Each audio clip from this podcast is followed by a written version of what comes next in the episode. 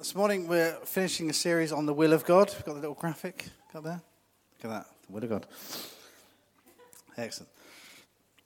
So this is this three-part series that we've been talking about, and, and the will of God and, and what it means. So today we're going to talk about walking, no, walking the will of God, choosing the will of God, walking the will of God as last week. There you go. Well done. Thank you. So that's what we talked about last week. So the whole thing's been about the will of God, and so we talked first a couple of weeks ago about knowing the will of God and what that means and the way that we can find the will of God in this, you know, this amazing, amazing book, the Word of God that we're blessed with. That the word of the will of God is revealed in that. We talked about the prescriptive will of God, in other words, the things the Bible, the things that the Bible tells us to do, right? And, and we should do those things because the Bible's telling us to do them for good reasons. And we talked about the prohibitive will of God. There's just things. There's a lot of things in the Bible which it says that we shouldn't do, right? If we're going to be successful Christians, there's lots of things that we shouldn't do. So, as obedient Christians and people who want to be, uh, you know, strong in our relationship with God, we shouldn't do those things, right? And then last week we talked about um, about walking in the will of God, about the permissive and perfect will of God. Not something that gets talked about loads, but I think something that it really does need to be talked about. About are we walking in the perfect will of God? That God has a perfect will for our lives. And there's some things that God permits, but they still aren't His ideal for us. So let's be people who choose to live in the perfect will of God. And that's, and that's what we're coming on, particularly uh, to, finish, to finish this kind of series off, is about making great choices, about choosing to live in God's will. Amen? Now let's submit to God's good, pleasing, and perfect will for our lives. Don't, just settle for his, his permissive will. Let's, let's go for his perfect, perfect will and his perfect plan. No, God, God knows best, doesn't he? You know, often if you've got, if you've got children, as, as parents, we're always, we're often saying to something that needs to be said, that, that, that we know best. Or maybe we don't necessarily verbalize it, but it's just a reality that we feel, right? That, that, that, we know best because of things we've gone through and we do know what we're talking about as adults most of the time, and etc. etc. Okay? You know, and that's true on a, on a human level, that's so often true, but how much more so with God? He truly does know best. He's a perfect, he's a perfect father. You know, he, as parents, we, we can be Im, imperfect. You're a parent, you know, we've all been kids, so we understand the parent-child relationship. You either, you know, are still young or you've, you know, still got, you were young. Okay? I'm 47 tomorrow, so, oh dear, dear, oh dear nearer to 50 than 40. It's not good. It's not good, is it, Ian? You're, not, you're only a couple of months away. And Carl, where's Carl? Where's Carl? Oh, he's gone. A couple of months, you're both, there you are. both only a couple of months away uh, from it, 47 yourselves. It's strange getting old, isn't it? It's, it's, strange, isn't it? But you have got to laugh and just enjoy. And I'm a great, I'm going off track now, but I'm a, I'm a great believer in just, and I'm dead serious about this, just about enjoying the season you're in. I'm a great believer in that. Just, just enjoy the season you're in. If you're in that season, if, you, if, you, if you're single, enjoy, enjoy the season you're in. You may want to be married and find the right person, nothing wrong with that. Great. Remember, I said last, last week don't lower your standards, aim for, aim for God's best. Don't lower your standards, so marry the first person that comes, that comes along and says yes. Okay. I didn't say, I didn't even look at Lisa. I didn't say anything. But I'm just talking about this generally. Uh, that's a, it's a reality, right? Aim for God's perfect will for your, for your life. Amen. You know, it, you know, if, if you're married, enjoy that season. If you're married with, with if you're married and you don't yet have kids, enjoy, enjoy that season. If, if you're married and your kids are getting older, enjoy that season. If, you if your kids have, if you're kind of an empty nester and your kids are left and, you know, Elisa's, Elisa's you may not know, is moving to Portsmouth in August. So only like a couple of months or three months' time. Um, she's still, still going to be here on Sundays, but it's moving there during the week for university. Um, I'm not sure I'm ready for that. I'm just being really honest. I'm not sure I'm emotionally okay with this. Right? But these are realities, aren't they? That you've got to deal with. And Jack's 16 yesterday, and you know he could be moving out in a couple of years' time. We could be empty, totally empty nesters in two years. This is insane. Is that what? This is not. This is not right. But anyway, but enjoy that season, right? And I, sorry, looking forward to it. yes. um, but enjoy enjoy that season. Suddenly you've got a whole load of time together that you didn't used to, you didn't used to have as, hello? You didn't used to have uh, as a married couple. Enjoy, enjoy that season. You know, if, if you're much older, um, enjoy that season you're in. I know things can be difficult and physically, things you may not be able to do everything physically. Thank you. may not be able to physically do everything that you're able to do in the past, but still enjoy that season. Enjoy the fact of all the wisdom that God's given you over the years. You're such an asset to. And I, I, I mean this from the bottom of my heart. If you're, if you're older in the church, you're such an asset to us as a church. Because the wisdom, you've, wisdom you bring, all that you've been through, all that you can talk about from the, the reality of experience, all that God's done, uh, done in your life. Amen? So just enjoy the season you're in. We can't do anything about it. We can't change our age.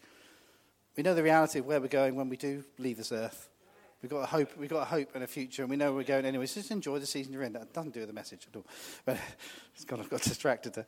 I'm sure we can bring it in to the will of God. Anyway. But let's choose the perfect will of God and just, and, and just allow God to use you in the season you're in. And don't live with regrets either. I'm a great plea from that. Don't look back and think, oh, no, I wish I was back in that. I wish it was 20 years ago. I wish I was. It's, it's, just, it's just not helpful. It may have been a great season, don't get me wrong. There's nothing wrong with celebrating the seasons we've had in our past, but don't, don't live in your past because it will, it will stop God from doing all that He wants to do in you right now. But celebrate the past, absolutely, but just enjoy the season you're in. Allow God to use you in the season you're in. Amen? Great. Let's get back on track. Romans 12, verse 1 to 2. This has been our key verse. Therefore, I urge you, brothers and sisters, in view of God's mercy, to offer your bodies as a living sacrifice, holy and pleasing to God. Uh, this is your true and proper worship. Do not conform to the pattern of this world, but be transformed by the renewing of your mind.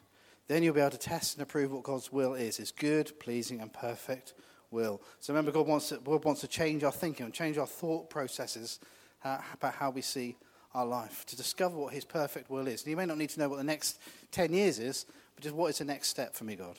What is it you're wanting me to do uh, right now? Amen?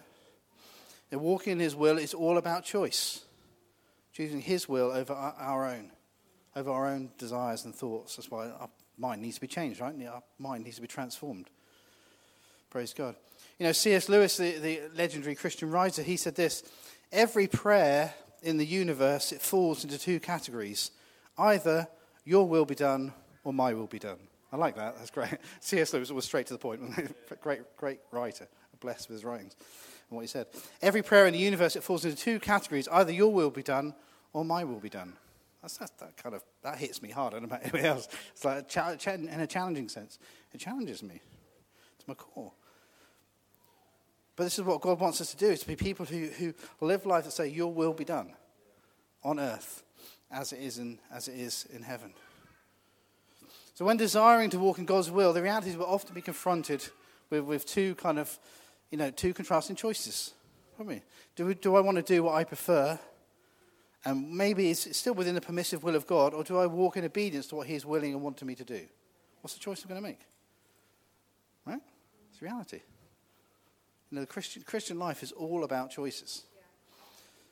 I think I might have mentioned this front before, but I've often talked to my kids about this. We've just been talking about just life generally and, and about how, and uh, we, we kind of joke, you know, about something, something that needs doing around the house and they don't want to do it at all who wants to do chores? You know, it's just one of those. One of the, one, one of those things, and they just have to be done.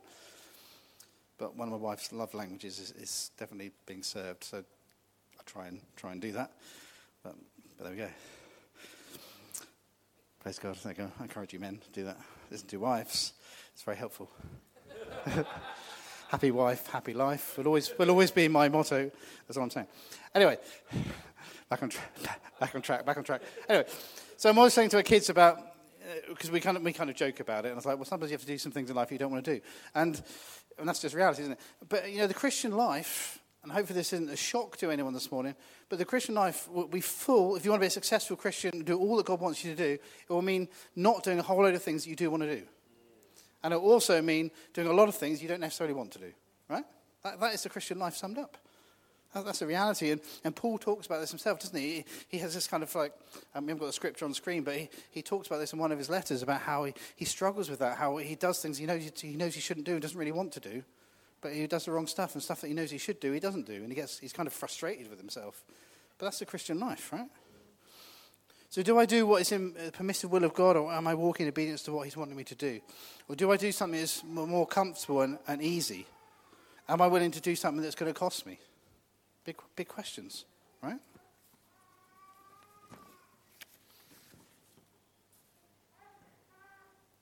You know, and, and, and living in, in the perfect will of God and choosing the will of God, it can cost all sorts of things.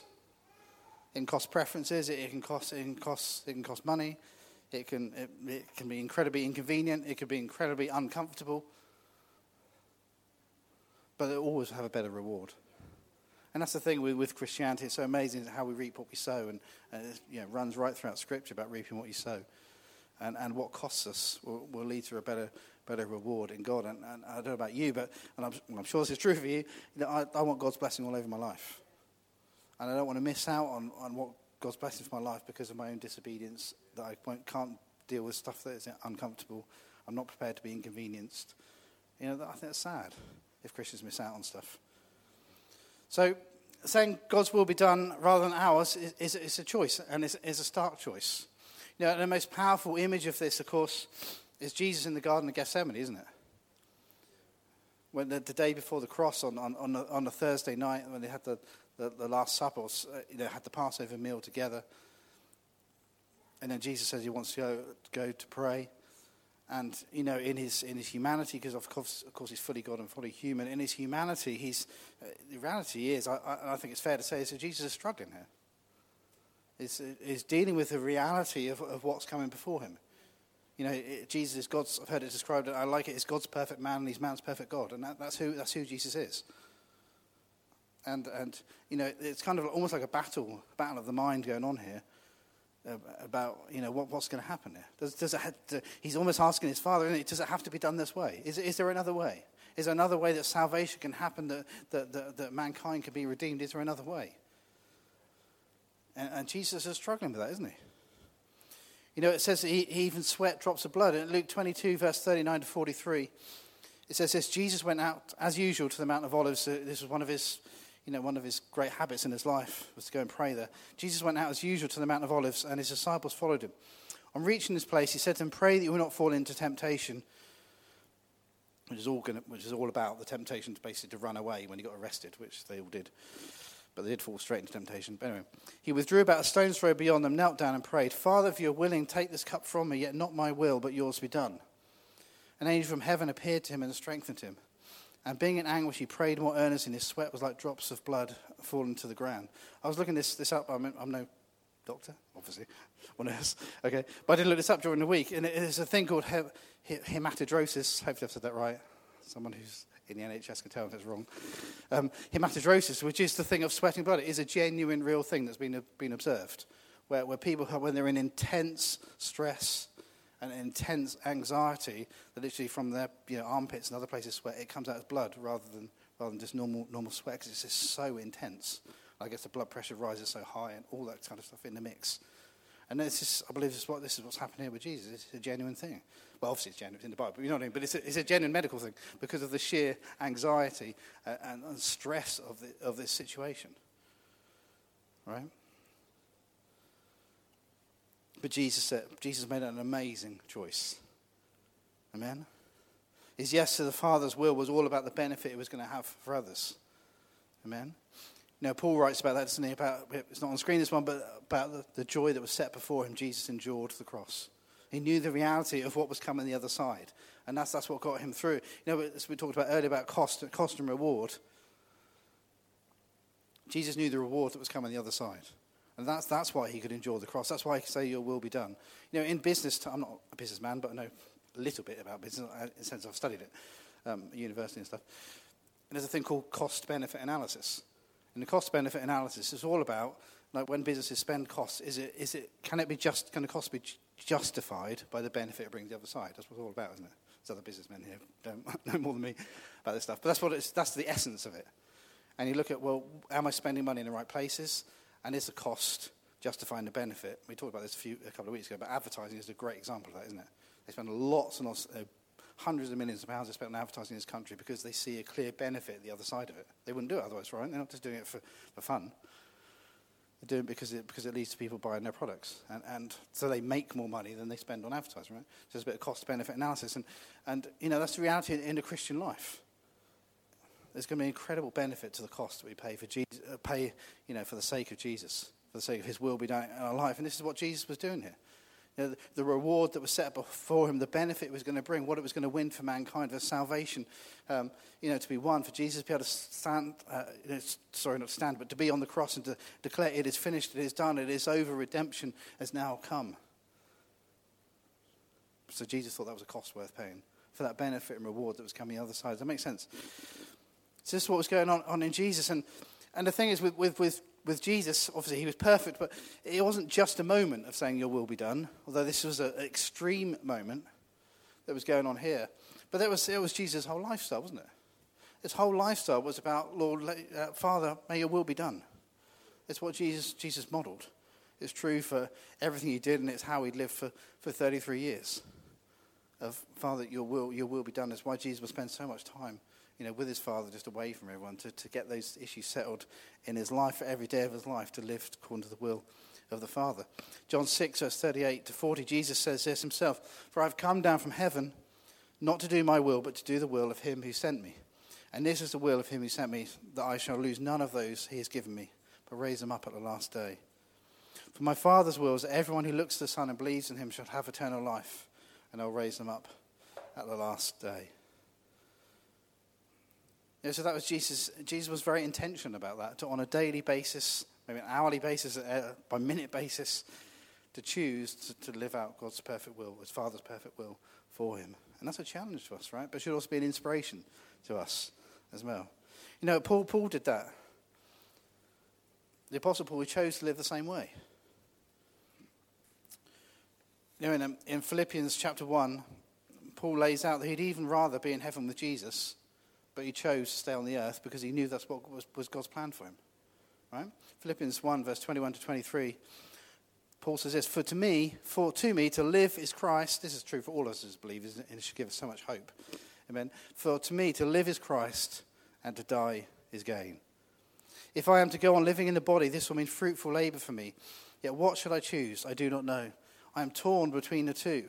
I desire to, to depart and be with Christ, which is better by far but it's more necessary for you that I remain in the body.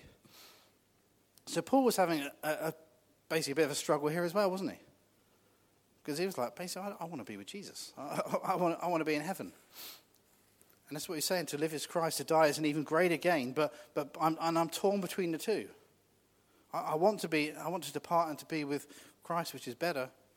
But it's necessary that, I, that I'm here.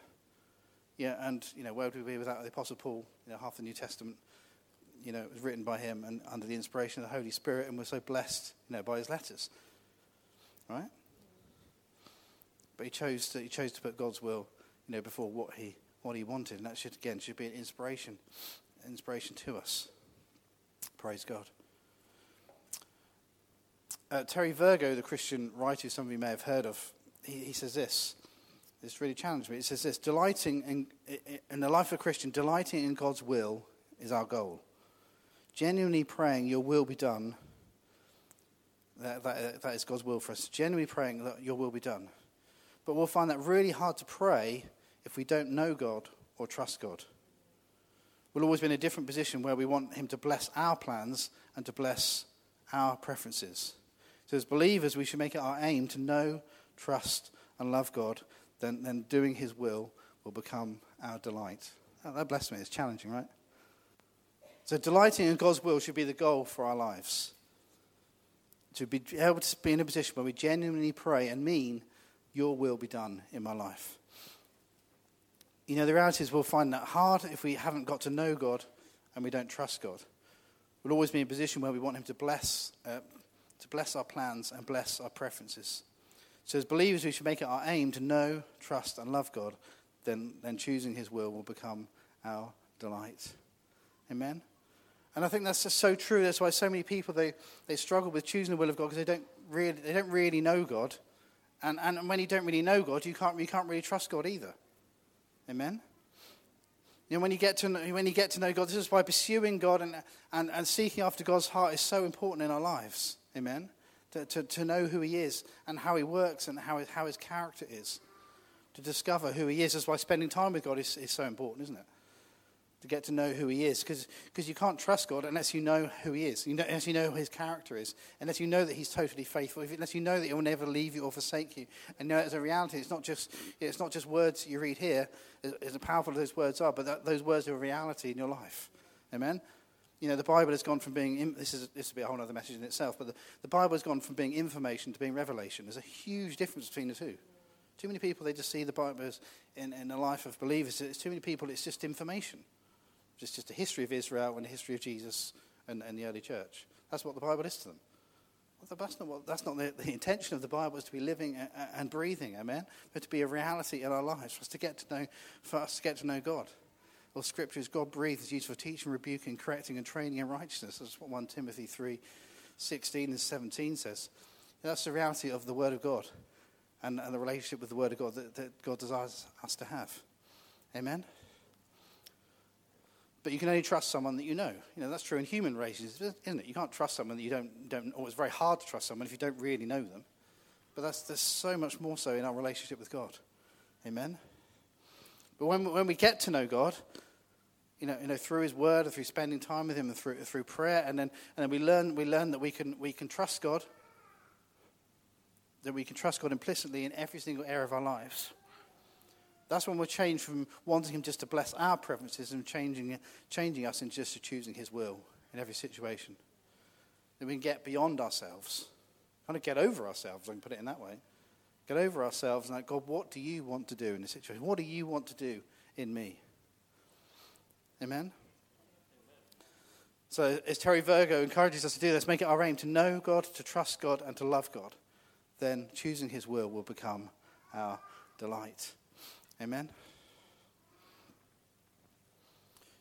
In Mark 3, verse 35 to 33 to 35, Jesus makes this really interesting statement. And basically, what's happening here is Jesus, uh, Jesus' mother and, and brothers, obviously, had mother Mary and presumably Joseph. Obviously, Joseph wasn't his you know, natural dad, but presumably Joseph had passed away by this point because Joseph is never mentioned again you know, after the, um, other than the initial kind of you know initial story of Jesus' birth. I presume he'd passed away. Um, but, you know, and he had some half brothers and half brothers and half sisters as well. And they were basically coming to, coming to see him, and his disciples like, you know, your brothers, your mum's here, and your, and your brothers and sisters are here. And Jesus makes this really interesting statement. Of course, he loved his family, quite rightly, but he says this Mark 3.33, Who are my mother and my brothers? He asked. Then he looked at those seated in a circle around him, as in looking at his disciples. He said, Here are my mother, and here are my brothers. Whoever does God's will is my brother and sister and mother. So, what, what Jesus is talking about here is this you know, we're, we're in God's family. And then when we become a believer, we, we're brought out, of course, the dominion of darkness into the kingdom of, kingdom of light. We come into, the, come into the family of God. And it's, it should be one of the family traits, you know, a family characteristic, amen, that we choose to do the will of God. And Jesus is saying, These are my true brothers and sisters and mother, or however you want to describe it, is what Jesus is saying here. The people who choose to do God's will. These are the people I'm looking for. And like I said, of course, he loved his natural family. Of course, he did, and very honor, honoring of them all. And, and God used them all in many different ways. But what he's saying about being part of God's family, one of the characteristics of being part of God's family is to choose to do the will of God. That's a characteristic. You know, every family has characteristics, right? some good, some bad. I'm not going to talk about, no, Wendy mentioned about the Drodges earlier. Talk about the Drodges characteristics. Some might be good, some might be bad. But with, when it comes to God's family, all the characteristics are good, right? And this is one of them. We choose to do the will of God. We understand we're in the family of God, and one of the characteristics that should rub off on us, that kind of family culture, kingdom culture, is we're people who, do God, who choose to do God's will, even when it's difficult, even when it's going to be, even when it's going to be a cost even when it's going to be really, really uncomfortable, even when we really, really don't want to do it. You know, that's when, the, that's when you get the greatest rewards, that kind of cost benefit. That's when the greatest, greatest benefits in God. You know, this is not a message about, about, about tithing, but that would be a great example of that. Is, is, is there a cost to it? Absolutely, of course there's a cost. It's a financial cost. It's going to cost things in your heart. It's going to, it might cost you holidays. It might, cost you being able to buy a, new, buy a brand new car. I'm just being real about this stuff because I think we have to be real. It might cost you some holidays. It might mean you can't, I don't know, get a new kitchen. Because you think, well, if I, if I give to God that every month, then I'm not going to be able to afford that and I can't afford that payment, or we're not going to be able to do that that I want to do. But this is, this is a reality. This is the reality of the Christian life. I'm not being harsh in any way this one. This challenges me to my core. This, this is the reality. That there is a cost. So, in that sense, there is a financial cost. But the benefit it brings, you know, when we talk about that in Malachi 3, and, and God promises to uh, pour out the windows of heaven, right? And, and protect the devourer and to protect the other 90% of our finances. But this is, this is the reality. So the, is the benefit worth the cost? Absolutely. But is there a cost? Absolutely as well. Does that make sense, right? So the benefit is absolutely worth it. But, and that's, that's choosing to do the will of God, choosing to be obedient. Amen? You know, ultimately, our, our, our aim, you know, for when we get to heaven, will be for God to say, or this should be our aim, for God to say about us, well done, good and faithful servant. Now, Jesus tells that great parable of the talents and about God giving people a different amount of talents, which is, which is a measurement of money at the time, and about how they used it, how they used it for God. In Matthew 25, 21, in this story, Jesus says, His master replied, Well done, good and faithful servant. You've been faithful with a few things. I will put you in charge of many things. Come and share your master's happiness. What a great day that's going to be. Amen. When we're in the present, when we leave this earth and we're in the presence, presence of God. And he says, Well done, good and faithful servant. Come and share your master's happiness. I look forward to that, to that day. Amen. and that's when you'll, you'll know, maybe if you, even if you didn't get a full revelation up until that point, it's when you'll truly have a revelation that the, the cost was absolutely worth the benefit. Is there a cost to being a Christian? Absolutely. And I'm sorry if, that, if, that, if that's harsh in any sense, but it's not meant to be. Now, the legendary Christian singer Keith Green, he said about, he said about Christianity, he said, he said God, God doesn't want much from you, just everything. I thought, what, what a great statement. He doesn't want much from you, just, just everything. That's all he wants. Because he, he bought you, and he's not being unreasonable when he asks for it. He bought you at a price. That's what Scripture says. You're, you're his. Right? He's brought, you, he's brought you into his kingdom. Amen? So there'll always be a cost when we choose to live a will of God, but, but it's an absolutely a cost worth paying. The benefit, the benefit the other side of that is huge. Amen? Praise God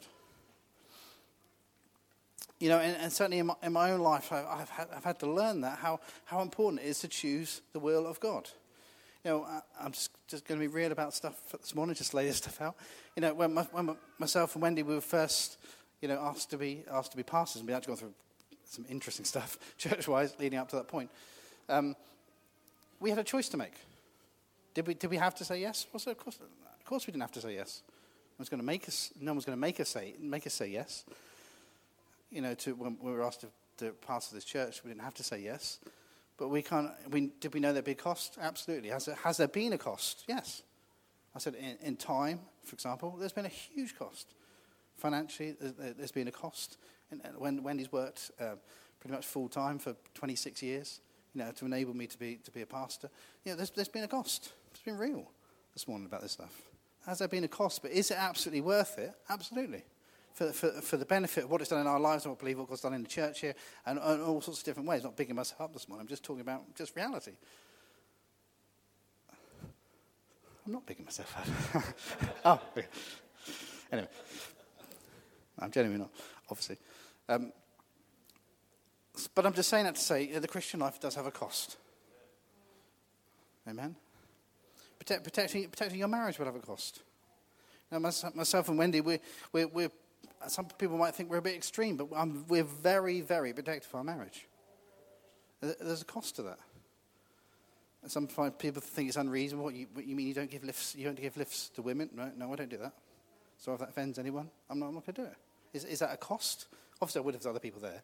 Okay, it's not because I don't trust myself. I think it's, it's just, just okay, just just to clear it up. But it's just not appropriate, right? Because I'm very protective. We're very protective of our marriage. We're very protective of our time together. We're very protective of our date nights very protective of the family about Saturdays in, in particular. So there's a kind of a, a cost to that, but the benefit is, benefit is well worth it. Right? We've always, we've always uh, intended to put God, God first in our finances, and they've done that right since we were engaged when we first got a joint account. And all our money's been joint ever since. There's a whole other message in that, but our, all our money's been joint ever since, since we got engaged. So has, has there been a cost in some ways? Yes. But, but the benefit's absolutely worth for a, whole, for a strong and healthy, healthy marriage. It's God's blessed blessing two wonderful kids who love, who love God. Amen. So has there been a cost? Yes. As a parent, there will be a cost in investing in your children. There'll be a financial cost. There'll be a, there'll be a huge time cost. If you invest in them with, with the Word of God and in praying for them, there, will be a cost. Will it be inconvenient? Yes, absolutely. But I mean, doing some things you don't want to do, the amount of conversations that myself and Elisa have sometimes till late in the night to kind of lay out things to talk about God and, and the things of God and, and choices that have to be made and all that kind of stuff. Is there a cost? Yes. But is the benefit worth it? Absolutely. Yeah, but sometimes, so often, it's, it's the way our society is. It's, our society is so kind of short, uh, short-termism, isn't it? Everything's just in the moment and now. People don't look. People don't look for the long term. This is why half of you know, half of marriages end in divorce, don't they, in society? Because people don't look, build long term. It's all about short term decisions, about short term wants or short term needs. When you kind of build for long term, you're prepared to, to pay the cost for God. The benefit, the other side of that, is huge. Amen? So, like I said, not, we're not bigging ourselves up. I'm saying all this just to encourage you, right? Just to, just to encourage you, encourage you in that that a cost is always worth paying. But there is a cost to being a Christian, and, and choosing the will of God is a cost. Amen? Living for God's perfect will won't just affect this life, but also the one to come. Well done, good and faithful servant. Amen. You know, we sang a couple of songs earlier about, about the fire of God and about, about you know, God, uh, God burning some things up and, and, and fire falling. You know, God wants that to start with us. Amen. And as I was, um, I just to make sure I got this right, but they, as, as, as we were singing those songs, God was speaking to me about the three, three elements of fire. Okay, it's not a science lesson this morning. Okay, this is all relevant to the message as well. Okay, it's not a science lesson. But if you know anything about fire, to make fire work, there's three things you need. You know what the three things are? What are they in? Yeah, fuel, oxygen, heat. Very good. You need fuel and you need oxygen and, and you need heat. And without one of those three, then, then you can't have a fire in, in any context. It's just not going to work. And then obviously, a, a, fire extinguisher, that's the main purpose of fire extinguisher, isn't it? Is to remove the oxygen. It's, you know, whether it's water you spray or foam or whatever, it's to remove the oxygen because then the fire goes out. And obviously, water cools it down as well, which also helps, reduces the heat as well as the oxygen. But anyway, but you need all those three elements, right? And what God was speaking to me, and this is all relevant to this message, is about like us being the fuel. In our lives are the fuel. That God maybe wants to burn up some stuff enough. God wants us to burn bright for Him, and He also maybe wants to burn up some stuff that's not from Him, and maybe is not His will in our lives. You know, and He'll use oxygen and heat to do that. And what God was speaking to me was about the oxygen kind of being like the Holy Spirit, and the Holy Spirit blowing, blowing upon us. You know, like when you, if you have a natural fire, when you blow up on the fire, it has an effect, doesn't it? That's because you're adding to the oxygen, isn't it? Well, I know we breathe that carbon dioxide, but you know what I mean. You're kind of blowing air, you're blowing air around. It's, it's not the air that's coming through us, but you're blowing air around, which makes the oxygen spread. Okay? So the fire gets bigger, doesn't it? That's what bellows, bellows on a fire in the olden days. They used to use big bellows. That's what it would do, wouldn't it? Is to pour in more oxygen. right? So the oxygen being like the, uh, uh, uh, you know, the oxygen being what the Holy Spirit wants to do in our lives. And, and heat, what God was speaking to me about as heat is being like the Word of God. And this is where the Word of God, the Word and the Spirit, and we talk a lot about this as a church, but I think particularly for this, where we're, we're talking about choosing the will of God, where His Word and His Spirit, they work together so strongly, because God wants you to burn bright for Him. Maybe God wants to burn up some stuff in you that's not of Him, and it's not His will for your life. And the way he will do that is by using his word and, and the truth of his word and the, you know, the heat from his word, the heat from his word, the challenge from his word, and then the oxygen of the Holy Spirit that he blows upon it to bring it to life. And that can cause fire within you. Amen? But the cost to us is allowing the Holy Spirit to do what he needs to do, allowing the Word of God to get deep down into our hearts and not be information, to be revelation, and then to burn up, burn, for us to burn bright, for him to be a, to be a willing sacrifice, as, as the Apostle Paul talks about. Amen. On the altar. For him to burn up what he needs to burn up. For us to burn bright for him. Amen. Because that's when God can do his will. A life that burns bright for him. The heat of the word of God is effective in our lives. The, the power of the Holy Spirit, the oxygen, is, is powerful in our lives and challenges us, and we're obedient to that. And we, we're people that choose to do the will of God, to lay our lives down as living sacrifice, to, to lay down that cost. But the reward is, is incredible. And the things that God will do with your life are incredible. Amen? So that's for people who choose the will of God. Amen? And understand the will of God. As we've laid down over these three, uh, three weeks, to know the will of God, understand what it is, to walk in it, to choose it. Amen?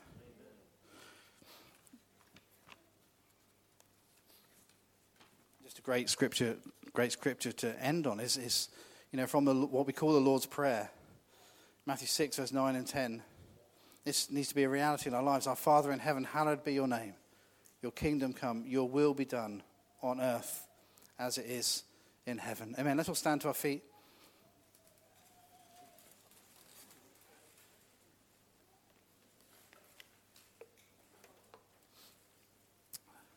Thank you, Jesus. Thank you, Jesus. I think we could just say, all, all say that together. So if you just just just say this as a, as a declaration of, the, of reality this morning, a declaration that we're, we're, we're choosing to, uh, to be people who want to live in the will of God, to know the will of God, to walk into that, and to choose on a daily basis. You know, Jeremiah said about himself, Here I am, use me. To be people that can say that about ourselves. God, use me. I'm prepared to pay the cost. I'm prepared to pay the price. I'm prepared for you to do whatever you want to do in my life. Whatever stuff of myself, I, I want to give it up. I want to lay down on, on that, that, that altar. I want to be a living sacrifice before you. Lord, I want to be the fuel that you use to burn bright for you and to, re- to reach others. Pour your Holy Spirit upon me with the oxygen of the Holy Spirit, by the heat of your word. Lord, may it produce an incredible fire in my life. So let's just, just, declare this. So if you say this after me, Our Father in heaven, hallowed be your name. Your kingdom come, your will be done, on earth as it is in heaven. Lord, may that be a reality, Lord, in every single one of our lives. Lord, that your will, Lord, not just even your permissive will, Lord, your perfect will, Lord, for every single one of us, Lord, will be accomplished in our lives, Lord God as we lay ourselves down. Lord, may we be people, Lord, that who make great choices in life, who choose to live your will. Lord, Lord, we're prepared to, to, to count the cost. Whatever, whatever it may cost us, however may, uncomfortable it may make us feel, however much it can inconvenience us. Lord, we say, Lord, you have, you have our children, you have our marriages, Lord, you have our finances. Lord, you have, you have our sexuality. You have every part, Lord, of, of who we are, our personalities. Lord, you have every part of who we are that makes us who we are. Lord, we say it is yours. Let your will be done in every single area. We don't hold anything back. And God, we want you to say about us, Lord, well done, good and faithful servant. Come now and share your master's happiness, Lord. We want that to be our end goal in life. Help us to make incredible choices. Lord, if, we, if the people here this morning that need to, need to choose to do some things differently, I pray you, Lord, that we don't want, Lord, them to go away feeling condemned in any way, but Lord, just be encouraged this morning. I pray, Lord, right now that I make great choices. Lord, we'll choose to do things differently. Lord, we'll choose to do things your way for your glory, Lord. And the cost is always worth the reward, the benefit, the other side. Thank you for that reality. Lord, you're an amazing, amazing God. We want to do your will. Praise you, Jesus. Amen. Amen. Amen.